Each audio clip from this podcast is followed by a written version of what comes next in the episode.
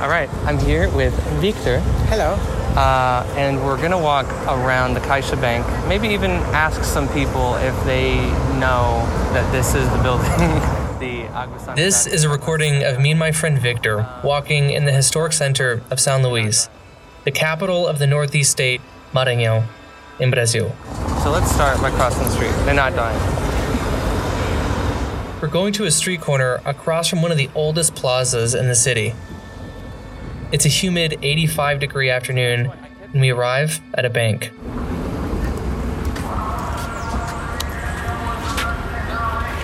Why is there no plaque? I just don't understand. This Caixa Bank used to be a pharmacy 70 years ago, and today there is no mention of what this place once was. The only thing that is still around with ties to this building's history is a pink soda drink called Jesus.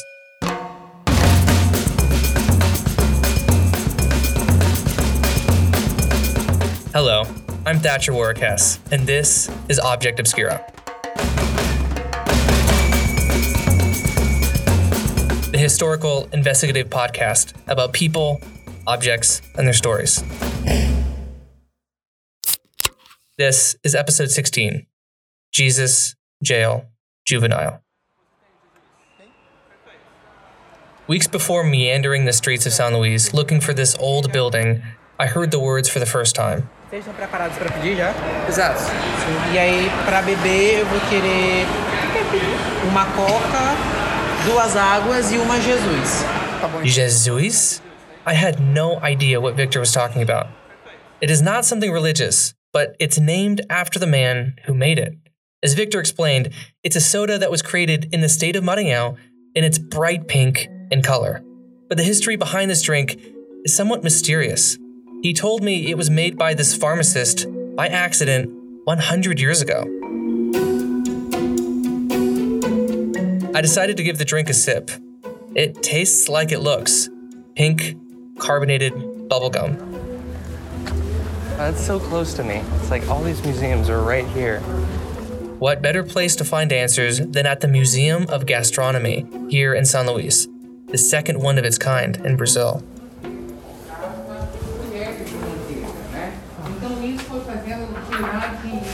We are talking with Wagner Duvalli, a trainee at the museum.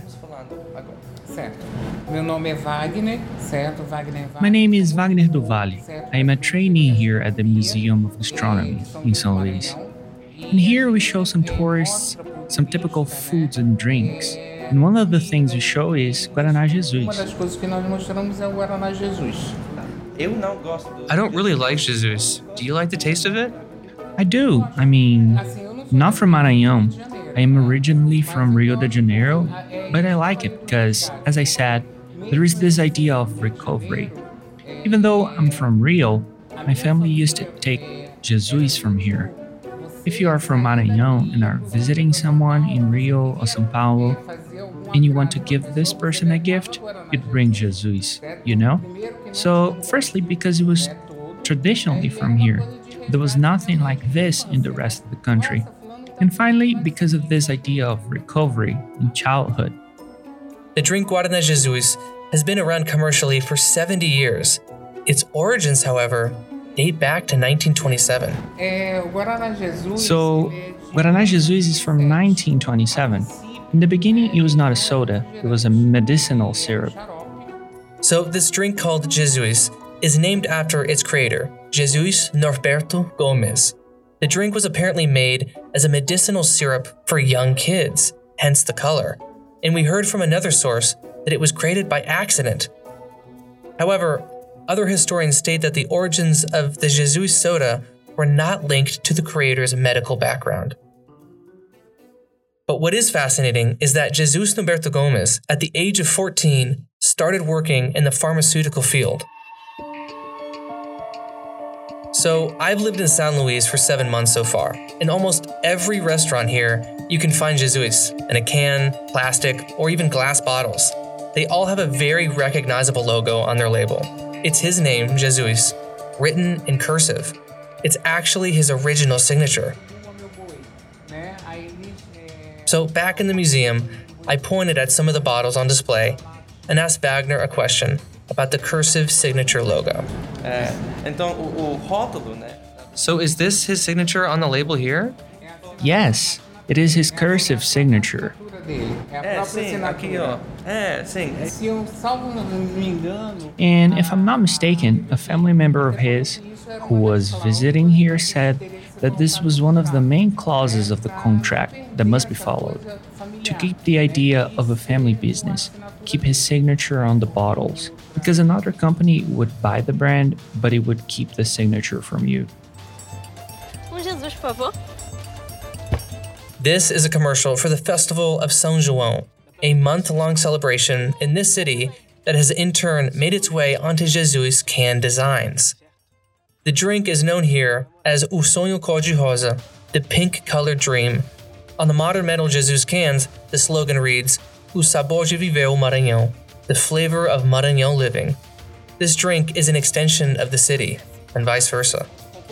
e conte a sua. Guaraná Jesus, o sabor de viver o Maranhão. So, who was Jesus? And what family business did he really create? That was my mission for this investigation. It's a commercially sold, mass produced modern object, but has clear visual representations to its past and its logo. Before I left the museum, I asked Wagner one more question What was this drink really made of? Então isso aqui, esse guaraná? Is this the guaraná fruit here? I'm pointing at some of the fruit on display, resting in front of the Jesus cans. I want to know why the drink is called Guaraná Jesus. What is Guaraná? Não. não, não. No, it is not. As I mentioned, this is only in the context of typical foods and drinks from this area. Wagner explained to me that Guaraná is a fruit not from this state. Here is me and my friend Victor at a restaurant. So, Victor, why is it called Guaraná Jesus? What is Guaraná? Okay, first, guaraná is like a fruit. Yeah. A very, very rare fruit here in Brazil. Uh, it is like very small. So here in Maranhão, uh, you can find it. You, Really? probably, you, you probably can find it in Pará or in Amazonas because they are very remotely restricted to this area. So in the whole state, I mean, Maranhão is pretty big. Yeah. I couldn't find it. probably not. This was really confusing because here in the Northeast, there are many drinks with Guaraná in the name Guaraná Antarctica, Guaraná Amazonia, and Guaraná Jesus. But to actually get the fruit, you have to go to the state above Maranhão, in Pará.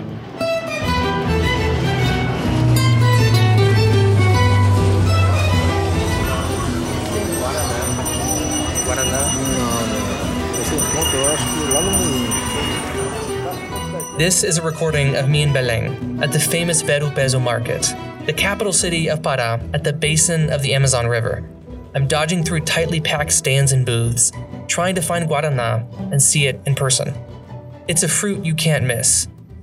Imagine a red, pumpkin shaped fruit the size of a marble. The flesh part of the small fruit is white, with a stark black seed coming out of the center. About 20 of them grow in a stalk, like tons of eyes looking at you.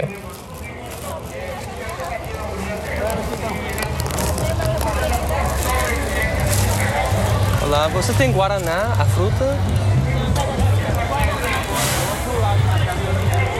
Outro lado, essa rua. Tá, obrigado.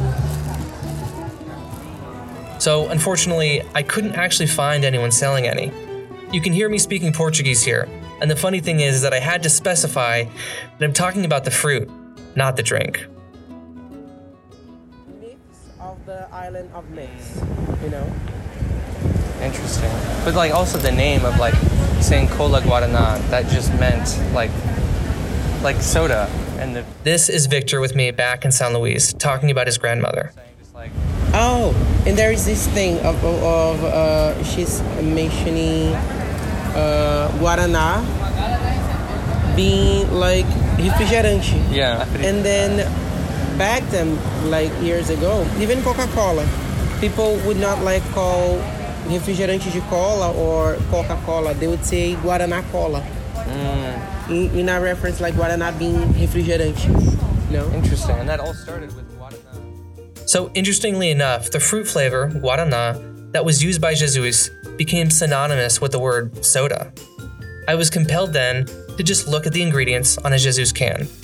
I saw that Guarana extract was used.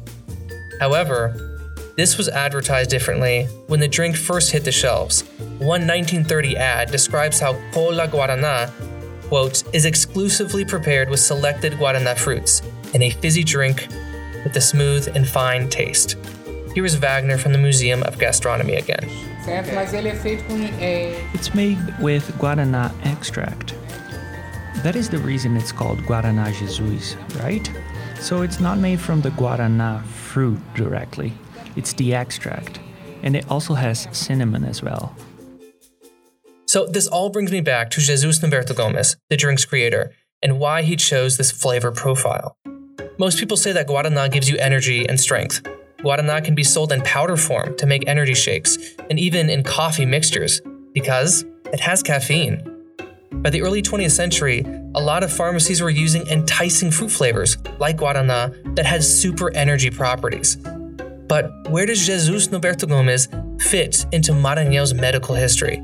Bom, então Jesus né, começa a, a, a trabalhar na, na, na farmácia e ele acaba se Jesus starts working at the pharmacy and he ends up becoming a reference in his own pharmacy after a while, and later becomes well known on the island and in the city of São Luís too. And this is in a period where access to medicine itself was very limited.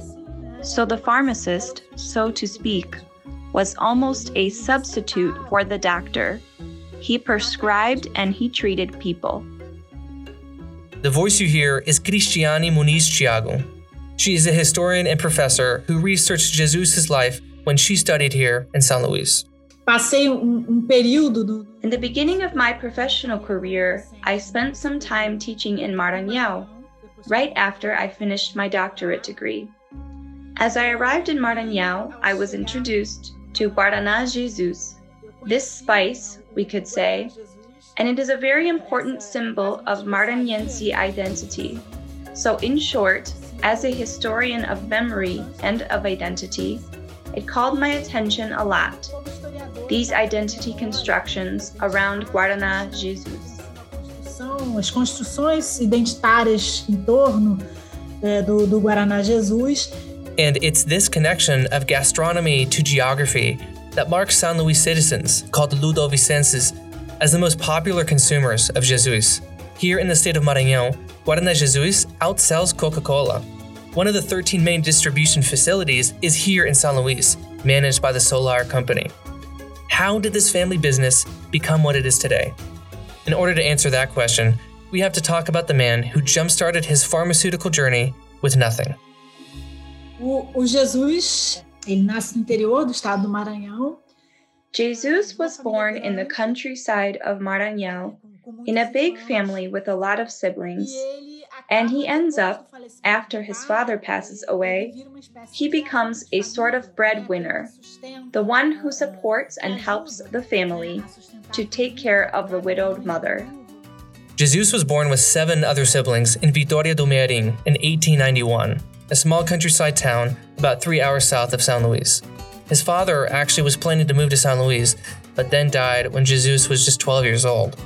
So the young Jesus went to the capital, San Luís, and got in touch with a pharmacist. He worked as a medical deliverer at a pharmacy called Farmácia Marques.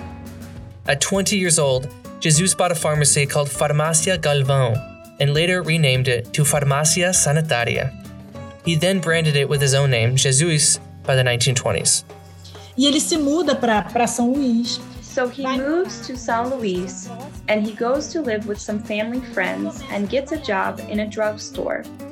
Jesus then stabilizes himself in this medical branch and has, let's say, success both in terms of social and economic recognition. And this is what allows him later on, after he's already married with grown up children, to create an educational and professional path for his kids in the future. He officially opened his largest pharmacy with the Jesus name in 1925. This was a crucial time for Jesus because he got his degree in pharmacy studies the same year. The location of this pharmacy was perfect. It was in the heart of the historic and commercial center in front of the Plaza of João Lisboa. For 10 years, business was great, but the Guarana Jesus we know today didn't really get popular until the 1940s. Because just years before, in 1936, everything changed. Jesus was suddenly arrested. Mas, enfim, o fato é que ele é preso por. But anyway, the fact is, Jesus is arrested for association to the communist movement, and he is taken by ship to Rio de Janeiro, which was the federal capital during that time, along with 81 other prisoners from Maranhão. São poucos os elementos. There are few elements that actually link him to the communist movement of the so called Intentona.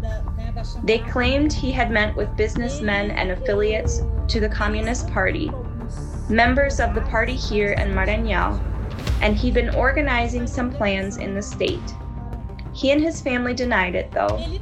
His wife had a great role during all this process of his imprisonment, which was not rare back then.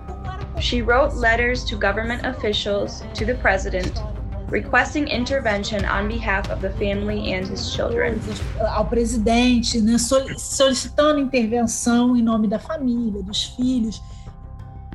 Brazil's 14th president, Getúlio Vargas, was strictly anti communist in the middle of his first political reign. So he rounded up people suspected of being affiliated with the Communist Party. Jesus was arrested in the spring of 1936 and placed in the local asylum prison here in São Luís.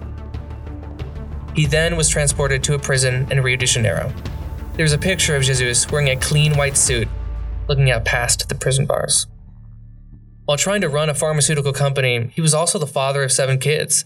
This time must have been very confusing for everyone in the family.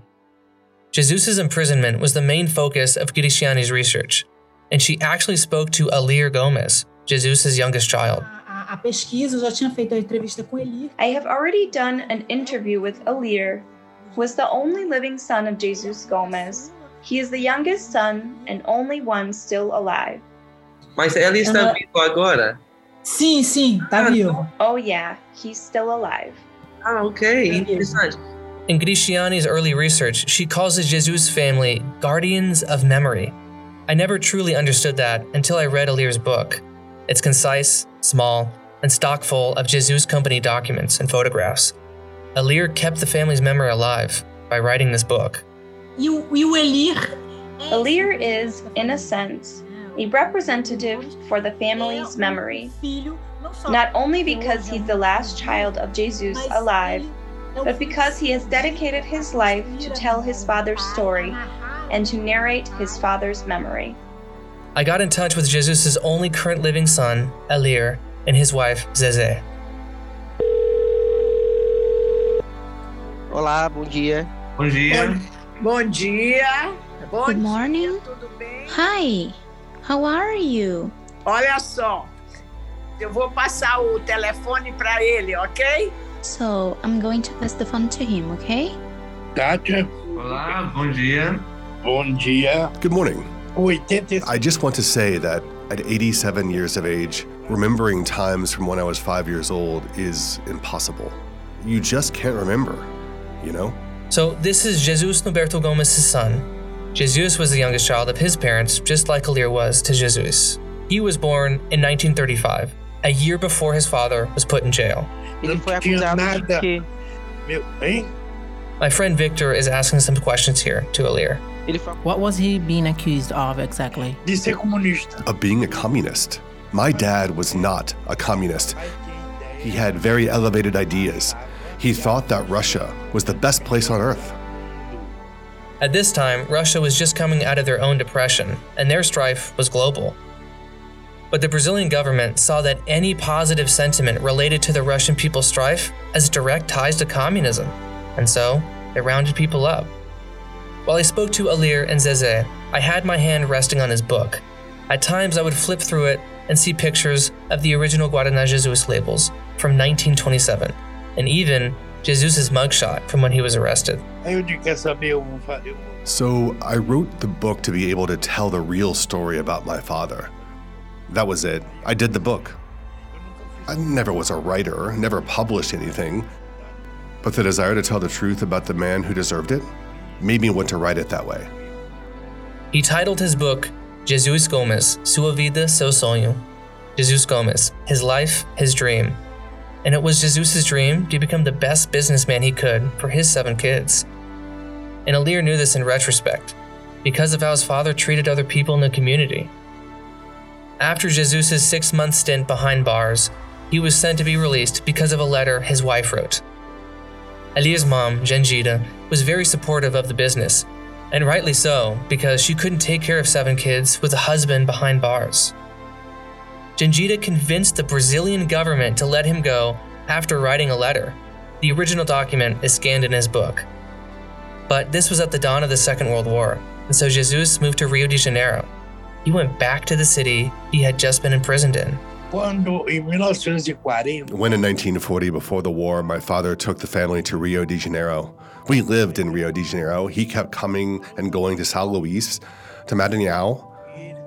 We stayed five years in Rio de Janeiro waiting for the war to pass.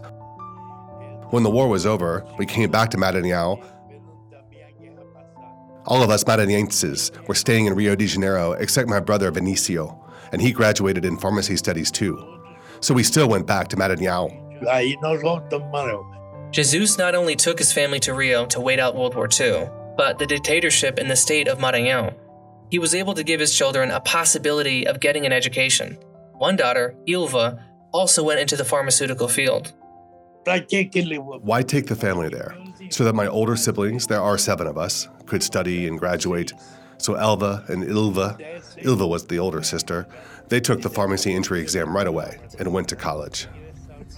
And then it's about 15, 20 minutes. Acho que é aqui. O nome dela é Lídia Nicolau, se eles perguntando. Boa tarde. É uma entrevista com Nídia Nicolau. Sim. Entrevista com Lídia Nicolau. This is me in an Uber on the way to speak to another member of the Jesus family. We first had to scale 10 floors in a high rise apartment to get to her door. Onde fica a torre Aqui, ó. Ah, tá, obrigado. Agora faz sentido. I'm in the apartment building's soundproof elevator with another friend, Pedro. Yeah, this is so. Is this like soundproof? Patty? I'm not sure. We wait in front of a code locked front door to meet Ligia Nicolau. Oi, muito prazer, Lídia, né? Tá, Tati, muito prazer. Hello, nice to meet you. Welcome. She is Jesus' granddaughter and Elir's niece. She is the daughter of Ilva, who Elir just mentioned earlier in the episode. É, a minha mãe era braço direito. My mother was essentially his right hand because she was a pharmacist and she was the oldest. This is because her first daughter passed away from childbirth. So she was one of the oldest and she worked directly with him in the lab. What are some memories you have of your grandfather, Alir? Well, about him, very little, because I had no notion about who he was or how great he was. It's just such a shame that I couldn't share his intelligence that way as he was. He's only in my memories as a very small child, how he was tough, and because he was strict, maybe he was too disciplined. É essa a ideia assim que eu tenho. So that's the idea I have of him. Unfortunately, I have not deprived myself of seeing his story today as a mature adult. The family business was now taking flight. All of Jesus' children, including Ilva and Alir, worked in some capacity in the soda business. But not all soda endeavors were successful in the family factories. Even one son, Jesus Jr., created his own soda under the Jesus name that never caught on. Primeiro entrei no Banco do Brasil. First, I joined Banco de Brasil and I worked there for six years. And then he called me and asked me to take over the laboratory. Then I resigned from the bank. I found myself working in the Jesus laboratory, also in the industry. It was the time we had the biggest expansion. Everybody in the interior of Maranhão sold Guaraná Jesus. Todo Maranhão vendia Cola Jesus. By the 1950s, the more the family worked with Jesus, the more they had to expand. New factories were built in San Luis, and the old ones were being renovated. But then, just a decade later, most of these factories were demolished or just forgotten. Where were these old Jesus factories? What is the one place that could be considered the birth of this drink? Well, I had actually walked past it many times, and I didn't even know. Yeah, it's like I told you earlier, it was where the Caixa Bank with the ATMs was on the corner of Rua do Egito and on the side of the State Bank. That is according to some information, but I don't know if it is documented. All right, I'm here with Victor. Hello. Uh, and we're gonna walk around the Caixa Bank, maybe even ask some people if they know that this is the building, the Agua Sanitaria, Farmacia Sanitaria. Um, so let's start by crossing the street. They're not dying. I recorded us walking in the summer earlier this year, and we were both surprised when we ended up at this spot a modern Caixa bank on the corner surrounded by old abandoned buildings. This one actually stands out. It's the only building in the historic center to look like a renovated office building, but one from the 1990s with large slabs of cement bricks and wooden Art Deco balcony railings. There are always tons of people waiting in line for the ATMs on the bottom floor. I was curious to know if any of these citizens knew where they really were.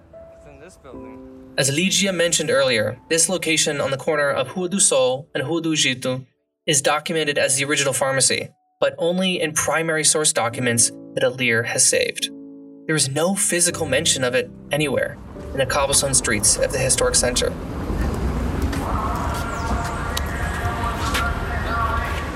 Why is there no plaque? I just don't understand. It's in this building.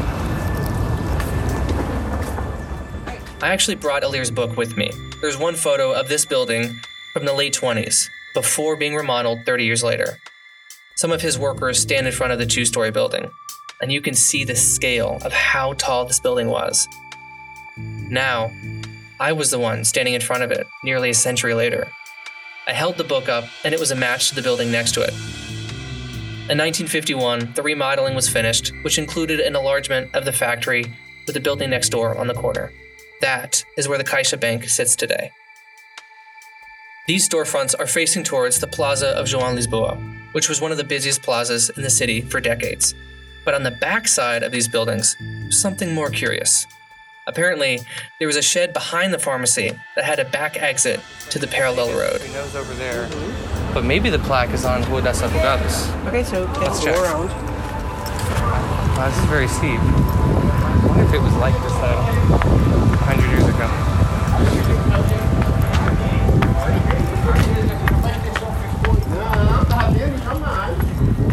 It might be one of those. Wow, it's so different from the back side of it. Mm-hmm. Pretty much. Even that right there, that could have been the galpão. See that like white structure Mhm. behind? Whoa. I think that's it. Yeah, I, that's what I mean. I think and that- that one is the blue building.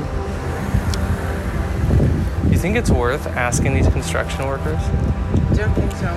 You might not know anything about it. The reason I'm so obsessed with the backside of this building is because in 1943, this shed would later become the first soft drink factory under the Jesus Industry name. And the thing that strikes me is that no one knows, or seems to care. Like these construction workers who casually were building next to the original location of Guarana Jesus. Most likely, on their lunch break, they would crack open a cold can of Guarana Jesus, not knowing the significance. Why is there no remembrance of what this place once was? Aí ele, ele também me perguntou por que, que não tinha uma placa. Also, you ask why there is no plaque. There is no plaque because it does not depend on my father, on the family, on anyone. It depends on the state government. And he was never honored, understand? He was never a politician either. If he was a politician, maybe he would have even had a great giant plaque. I've even told my friends who've lived in San Luis their whole lives that this was the original location of his factory, and they never knew. The Museum of Gastronomy, where we spoke with Wagner Duvalli, is just a five minute walk away, and yet the staff there doesn't know anything about this location. Also, to mention that there are 15 or so restaurants within a mile of this Caixa Bank selling Guaraná Jesus, and most of them don't know that this was the origin of the most famous drink in the state. And when was the first time you had Jesus? Oh, Jesus. My mother used to do this because nowadays the pediatrician doesn't allow sugar, but my mother used to give us Jesus when we were two months old. She took out the gas and let us taste it. O que não é recomendado, mas. It's something maybe not recommended, Mas era do pai dela, era uma tradição da família. but it was her father's family tradition. They all gave us a taste. Well, this was actually quite a common thing in San Luis. Most of my friends say that they were born with the drink and didn't know of any other soda until they grew up. Eu não bebia nem água. I didn't even drink anymore. I was a young girl and I only really drank soda. I'd open it like this. Abria, tá, tá, tá, todo mundo tomava, eu tomava. I opened it. Everyone had some. I would have three of these bottles, and we would go play with the ball around and goof around. I was always used to it and raised on Guaraná Jesus. E gorda, sempre gorda, né? I was fat, always fat. É. In the middle of the interview with Ligia, I was surprised when she asked us a question. Vocês aceitam o refrigerante agora ou querem mais tarde? Do you guys want some soda now or later on? She can get it now. Pega o copo aqui maior, que parece que eles gostam mesmo. Hey, can you get the soda? And grab the larger cups because they seem to love it.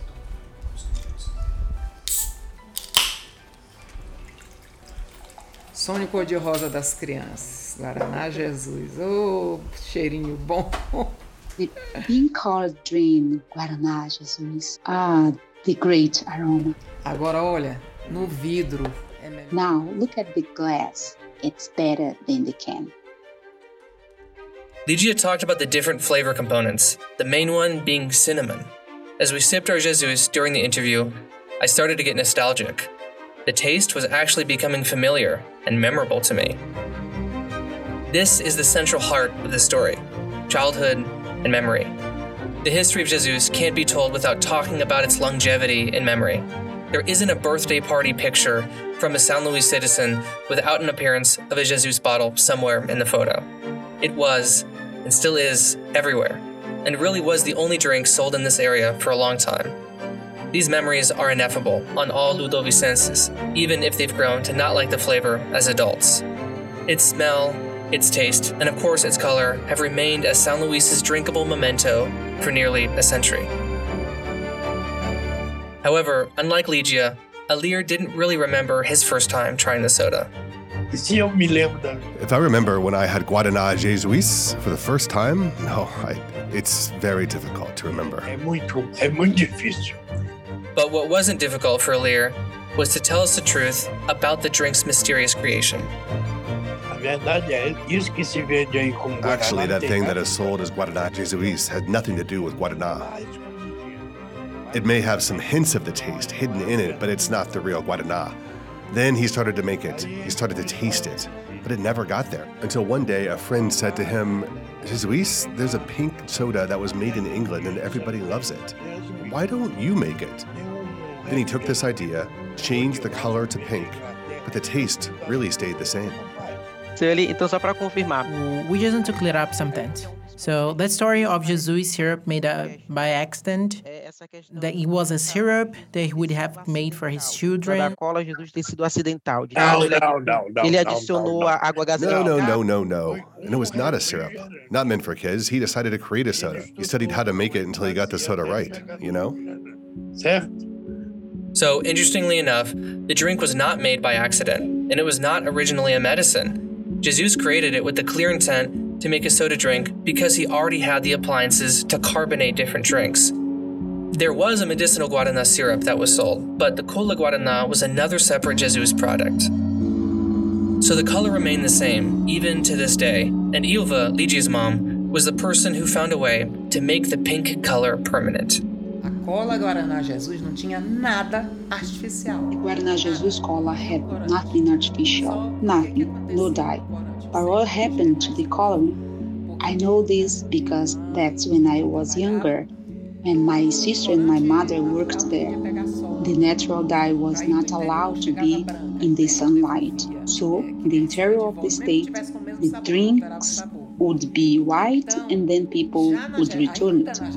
But it tasted the same, it didn't change the flavor. So, even during this management, they had to look for the least aggressive dye, the most natural possible, and end up changing the natural dye because there was a great loss in the consumption, because there was a big change when the color turned to white, because the dye was natural, you know? And that's it. Eventually, they had to give in the modern time, and then artificial coloring was introduced. In a way, saving the drink's color was an act of historical maintenance. To make the color not blanch in the sun was continuing a commercial tradition for the Jesus family history. While I sat with Ligia, Jesus' granddaughter, drinking cold Jesus in her living room apartment, we started reminiscing about Coca Cola. The two soda companies actually have very similar beginnings. Ele vendeu a Coca-Cola. He sold it to Coca Cola. And why did Coca Cola buy it? Because if you look at the history of Coca Cola in the whole of Brazil, there is no soft drink that stayed. When they told the bottles, they bought the sodas to leave them down there. Only here they couldn't because the people didn't. It's cultural. It got in the Maranhão people. Porque a Coca-Cola é uma, é uma potência. Because Coca-Cola is a powerful business. In 1980, the Jesus family sold the Guaraná Jesus Company to Companhia Maranhense de Refrigerantes and was later officially distributed under Coca Cola Brazil in 2001. Earlier in the episode, I called attention to the fact that Guaraná Jesus has cinnamon, or at least I thought it did. I've looked at every Jesus can I could find. It's not listed anywhere. I mentioned this to Ligia. A única coisa que eu sei é. The only thing I know is what I told you about the dye, because the formula is secret. But there are things that you can't even talk about. There is even something written because I know from the research it has Indian spice, cinnamon, cloves, cumin, but the taste it was very subtle in the soda. It had no pepper taste, nothing. She later looked at the label and was surprised to not see cinnamon listed. But I remembered a conversation I had with my friend Victor at a restaurant months earlier. Okay. But basically, it tastes like cinnamon, like canela. Like canela. Mas essa coisa não tem canela. Na, la- na lata, se, quando, quando No, no, no. Oh, but Na, não tem. again, not all ingredients are in a can. For example, people say that Coke uh, recipe is a secret. Yeah. It is just like to Jesus. You know, some ingredients do not appear on the bottle. Yeah, the, the secret formula. Yeah, the like in secret formula. SpongeBob. Yeah, like SpongeBob. Interesting.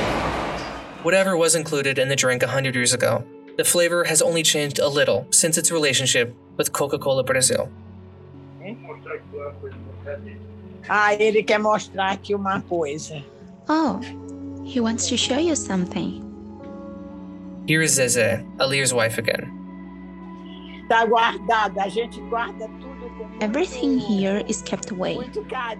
We keep everything here with a lot of care because everything here is old, you see? Esse aqui é outro brinde, ó. And this here is one little gift. Alir still has his father's original binder of formulas from 1908 and has kept many things from the early beginnings of his dad's life. A gente ainda guarda algumas coisas que a gente conseguiu, né? And we manage, you know? Conservar. Agora eu vou lhe mostrar. They go into another room and show me a love letter that Jesus wrote on a wooden fan, a Jesus ashtray made in the 1960s, and finally, a writing desk that belonged to Alir's dad, Jesus Gomes. Com a escrivaninha dele, né? With his writing desk. It's in the book. There is a photo of him sitting on this desk working. Over 100 years of history is kept in their Sao Paulo home. I've asked why there isn't a Jesus museum in the San Luis Historic Center. or at least more transparency at the Museum of Gastronomy, two blocks away from the original factory. There are so many physical memories and artifacts connected to one man's life, and although we can't showcase them in this episode, it feels fitting to treat this chapter as an oral museum where we can listen to the people who knew him well to tell us the true stories. Olha, é como eu te falei lá até no início. Né? Look, as I told you, even at the beginning, my grandfather's legacy, as I see it, is not only the soda. The soda was important because it was differentiated with a beautiful color, pink, with a pleasant taste for those who loved it. And he took all this to the industry. He was a guy who had another business mind vision. He didn't want it only for himself. Esse que é o legado de vovô. Um So, this is what Grandpa's legacy is a man, an entrepreneur, but he wasn't focused only on himself, more on his family. He wanted the common good, but how he produced it, what he produced to reach the industry. A man who came from the countryside, fatherless, leaves his family there. Então, é um homem de um espírito à frente do tempo, acho que So he is a forward-thinking man. I don't think anyone has been as brilliant as he in our family. I can say that easily. dizer isso tranquilamente.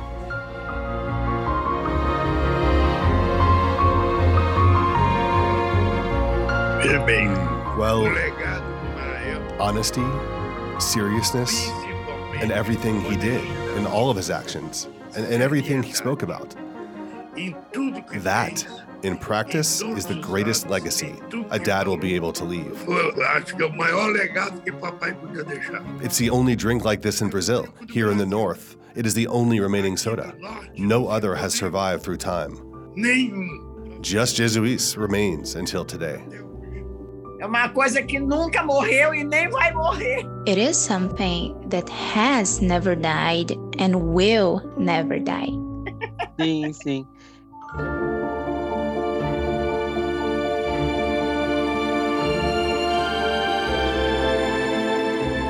The pink colored dream of Maranhão will keep on living, just like the history of the Jesus family and the memories that they have documented.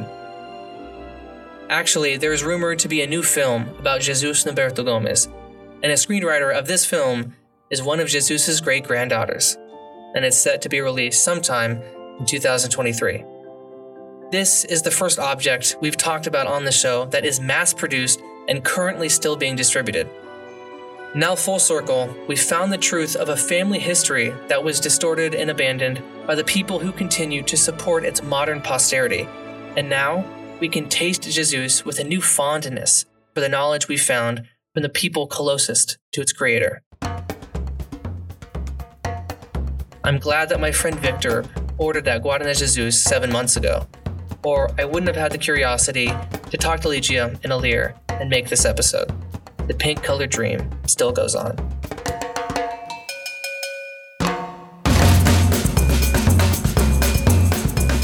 Thank you for joining us on another Object Obscura journey, where every object has a story.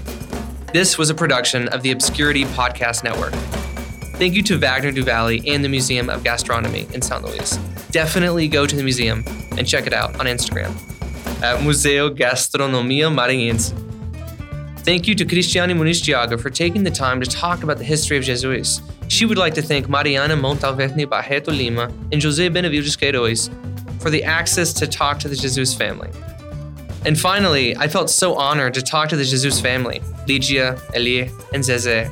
So we thank you very much. Please read Alir's book, Jesus Gomes, Sua Vida, Seu Sonho, online. Also, I would recommend Jesus do Maranhão by another family member, Al Gomes. Additional thanks to Victor Galvão, Pedro Salim Rosa, Flavio Feitosa, and the Fulbright Scholarship Program. Thank you for the technical support from Ceylon Souza in the radio laboratory at UFMA. This was an Anchor distributed podcast, written, edited, scored, mixed, and fact checked by me and Victor Galvão. The theme song is Bateria Brasileira by Redeem It. All other song and archival credits are in the description. So please go to Apple Podcasts to rate our show. You just select the number of stars and you can write any comment you desire. There's now a way to support us. There's a PayPal donation button on our website, object-obscura.com. I couldn't make the show in Brazil without your support, so thank you for what you feel like we deserve. Want to reach out to us? Well, send us a message on Facebook at Object Obscura Podcast, Instagram at object.obscura, and Twitter at Object Obscura. It can be about an object you want me to research for an episode of the show, or about anything antiques related. I will post all of the pictures of this episode's object and the people you heard voices from on each platform. The next episode comes out in two weeks on Friday, November 18th. Quando eu vejo ela, eu começo a chorar. When I see it, I start to cry. Sorry. Porque meu pai ele foi meu herói. Because my father, he was my hero. He raised me alone. He fostered me alone. See you then.